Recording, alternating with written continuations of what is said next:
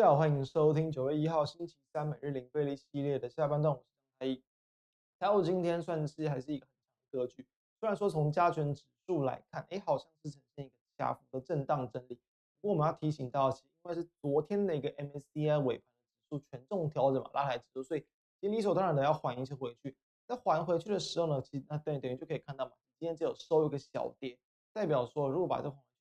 去计算的话，其实它整体的方向还是偏强，还是往上。收涨的，那再来看到，其实我们大家就可以看到，柜买指数则是更强，所以今天的一个大方向，如同我们标题所谈到的，震荡整理，但是多方还是很强，因此大家还是可以跟我们前几天所谈到的一样，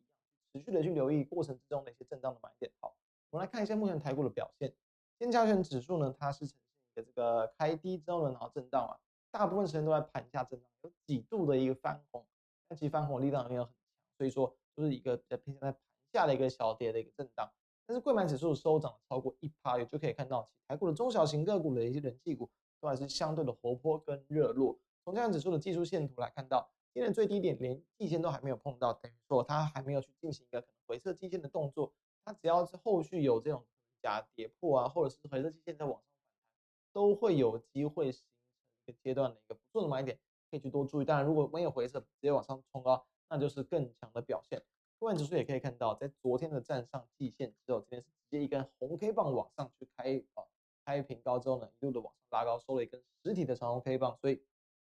过了格局啦。在这种型个股，整个人气的表现都还相对偏强。我们就来看一些部分个股的表现，一样，在最近这几天就有去跟大家分享到，分享到了六一零四的创文，今天直接在一根这个开高收高锁死涨停。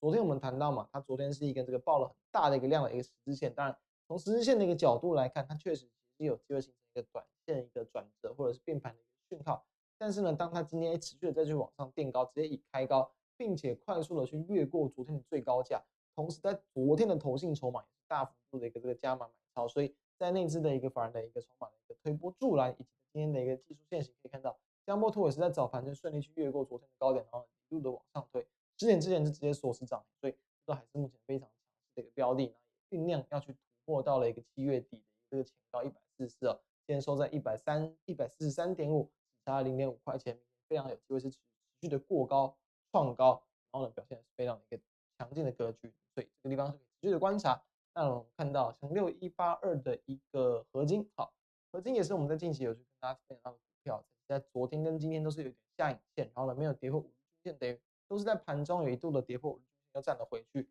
目前来讲，其实也是慢慢的要去消化到在七月下旬以及八月初。大约七十块左右以及七十块以上的一个卖压区，那今天的收盘也是有收过七十的，在七十点七元，所以这一八的合金今天收涨了一点四二趴，收一个小涨，维持在五日均线之上偏多整理。目前的一个看法就是说，它面临到了一个这个前波的一个高点的一个整理区间。如果说有机会去突破的话，那当然再去往上创高，并且突破七十六点三的机遇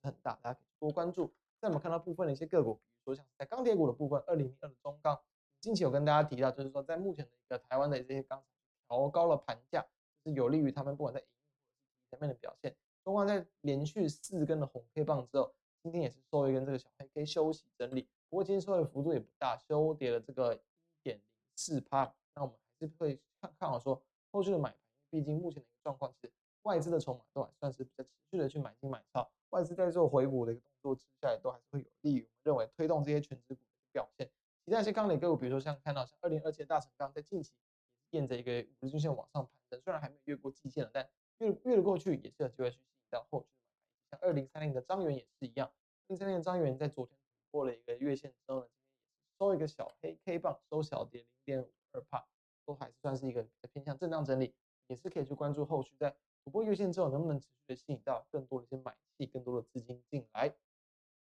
那么看到，其实在今天表现比较弱的啊，就在行航。所以我们有谈到，目前啦，其实航运股可以看到，呃，长荣今天又是跌落一个月线之下，其实在最近这一个多月以来，几乎就是一个比较横向的一个横盘整理，没有说到很弱，没有说到很，因为就是一下涨一下跌，都没有去脱离这个可能大约在一百二啊到一百之间的一个这个区间。所以长荣目前呢，在航运股还没有很有效的去这个可能重新转强或吸引到人气，比如说我们看到嘛，长荣今天刚刚讲，长荣收跌了这个五点五一帕，二二零九的阳明也是收跌了六点三六帕。不过都还没有脱离区间整理，所以在他们还是比较偏向一个区间整理情况之下，台股就会比较以这种个股或者是类股轮动轮流表现的方式去做一个展现。当他们的一个这个台股如果真的往上再去转突破季线，台股就有机会吸引成成交量放得更大，吸引到更多的资金，这也是多加关注的。在我们看到，其实像部分的一些这个在，比如我们现在看到近期大家也可以去多关注一些内资有在锁定的标的，因为其实，在大盘量缩，在内资的这些资金，依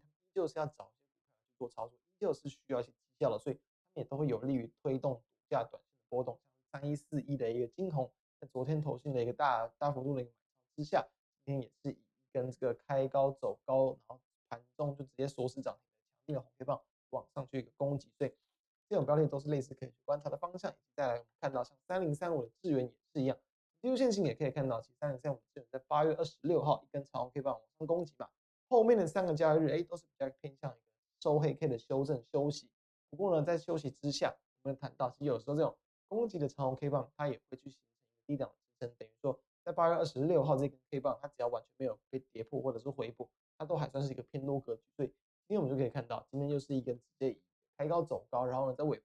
顺利的锁上涨停的表现。三零三五的资源收了涨停，所以这些都是在近期盘面上大家可以去关注的一些方向跟标的。也因此，面对到今天整体台股的一个盘势跟方向，我会建议大家就是说呢，还是要以一个比较积极看偏多的角度来去看待台股，等待后续真的有像昨天一样，因为其实我们上周五嘛，跟在本周一都有谈到嘛，就是说这种回撤的机会都是好买点。昨天就有出现了，但当然今天拉回的幅度可能没有很大，没有那么适合的一个这个。对于一个波段的一个进场，但是我认为后续还有机会出现，因此一旦出现，请大家可以多加把握，跟着我们搭上这一波列车。以上，给大家参考。那如果觉得我们节目不错，都欢迎可以扫描 QR code 加入我们 Line，并且欢迎订阅我们 YouTube 频道，开启小铃铛，收听 Podcast 朋友们都欢迎订阅来收听我们每天的盘后解析。以上。我们明天再见